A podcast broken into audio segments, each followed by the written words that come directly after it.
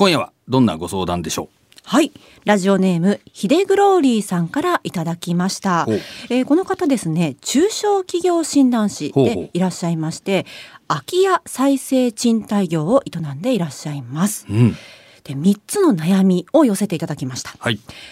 事業が広域に及ぶため取引先金融機関の営業エリアとの兼ね合いで事業資金の調達に手間がかかることが悩みですまた物件1件あたりの評価額が200万円から300万円程度のものが主力なのでノンバンクの融資基準にも沿わないケースがあります。うん。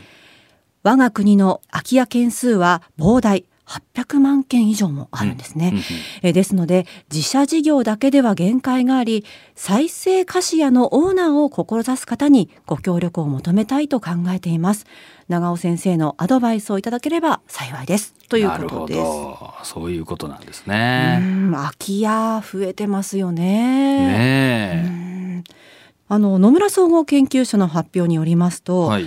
えー2033年、まあ、10年後くらいですね、うん。空き家の数はおよそ2170万戸になると推計されてるんですって。はいはいでこの時ですね総住宅戸数がおよそ7130万戸に増えるというふうに考えられてまして、うんうん。空き家率計算しますと、まあ、現在は13.5%なんですけど、30.4%にそんもなに行くんだね。上昇するとど。多いですね。はいはい。まあ、これを減らすためにはどうしたらいいか、まあ、いろんな人が考えてまして移動人口の拡大うん。移住だったり住み替えだったり買い替えたりすることが重要で、え民間事業者による新規ビジネスの創造が求められているということなんです。なるほど。うんまあ、今回ヒデグローリーさんは空き家を再生して賃貸するという事業に取り組まれているので、まあ、まさにねこの必要だっていうところの事業をなさってる方ってことなんでしょうけれども。そうですね。ただ悩みがある。先生どうしましょう？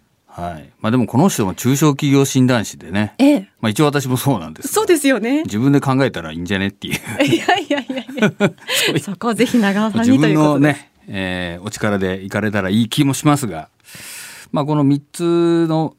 ご質問というかお悩みがあってですね、ええ。えーやっぱり金融機関とのやり取りの問題とそのまあ融資の受け方ですよね、はい。まあ、これはまあほぼニアリーというか近い話だと思いますよね。それとお非常に、まあ、件数が多いと、まあ、今の野村総研さんの話でも、まあ、まあ今後もっと増えていくということになりますので、はい。えー協力者を求めたいと、まあ、こういうことなので、まあ、これまあまとめるとですねフランチャイズとまではいかないんですけども、まあ、このノウハウを共有しながらですね、えーまああのどれぐらいの初期投資があるのか分かりませんが物件の評価額が2300万ということなんで、はい。まあ、そんなびっくりするようなあの初期投資額じゃないんじゃないかと思いますのでですね、まあ、個人の方でもですね、えーちょっとしたあの、まあ、今副業とか兼業なんていう話もありますんで、えーまあ、数百万レベルの、えー初期投資でですねでこの、えー空き家を再生して、えー賃貸をすると。いったようなビジネス、これ一緒にやってみたいというのを、まあ、全国で集めていかれたらですね、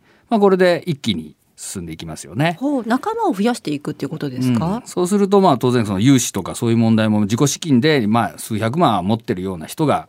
やればですねそこから初期は融資がなくたっていけるわけでしょうし、はい。えーまあそういう形でいかれるのがまあスピードも速いし、まあ、その融資の問題とかもですねクリアされてい、えーいくんじゃないかなと思いますけどもね。はい、まあ確かにそう全国に仲間がいたら、うん。その全国津々浦々あちこちに空き家ありますけれども、はい。カバーできる人がねその現場に近い人がいるっていうのは戦力としてはすごくいいですよね。まあ、その場合には当然そのまあブランディングといいますか、はい。えーまあ教えたら勝手にやられたとかあとはその蘇生乱造じゃないんですけどもひ質の悪い仕事をされて評判を落とすみたいなことになっちゃうとまずかったりもするんで。はい、えーまあ、そこら辺のですね、まあ、そのブランディングをですねどうするかと、えーいうこととですね、まあ、もう一個はですねあのノウハウがあのやっぱりきちんと確立されてるかどうかっていうことでしょうね。ノウハウこれまああの再生、まあ、その空き家があるありますと。これはもう膨大にあるわけなんで、えーそれをですね再生するって、まあ、要するにリフォームとかリノベーションと言われるものですよね。でそれをやって、えー賃貸するもしくは転売すると。いったようなことはもう一般にあのそういう業者さんもいるわけなんでね。えーこのヒデグローリーさんがですねどういう、まあ、今それをやっておられてビジネス的にはうまく回ってるんだと思うんですよね。はい。やっぱりうまく回ってるには何らかのその要因があって、えー例えばその、えーリフォームなりリノベーションなりをする時のそのコツというかね、ほう。えーとかあのその空き家の選定ですよね空き家なら何でもいいわけじゃなくてやっぱり立地とか、ええ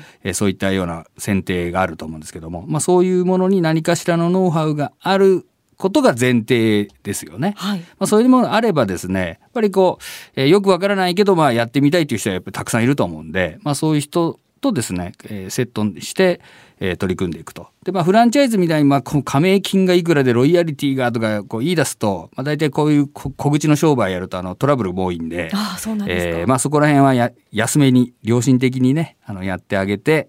えーお互いウィンウィンでいきましょうみたいな感じでいければですねまあそんなあのハードルも高くないんじゃないかなと、まあ、そういう気がしますけどもねう。ん、そのノウハウ、独自のノウハウっていうんですかね、うんそういうのが大事になってきそうですね。やっぱりこううまくいくと真似するよねっていうか真似するところが出てきますし、はいまあ、分かりますよねこうやって例えば、えーそういう仲間を募集しますとやった瞬間にその広告出してええ、バレますよね。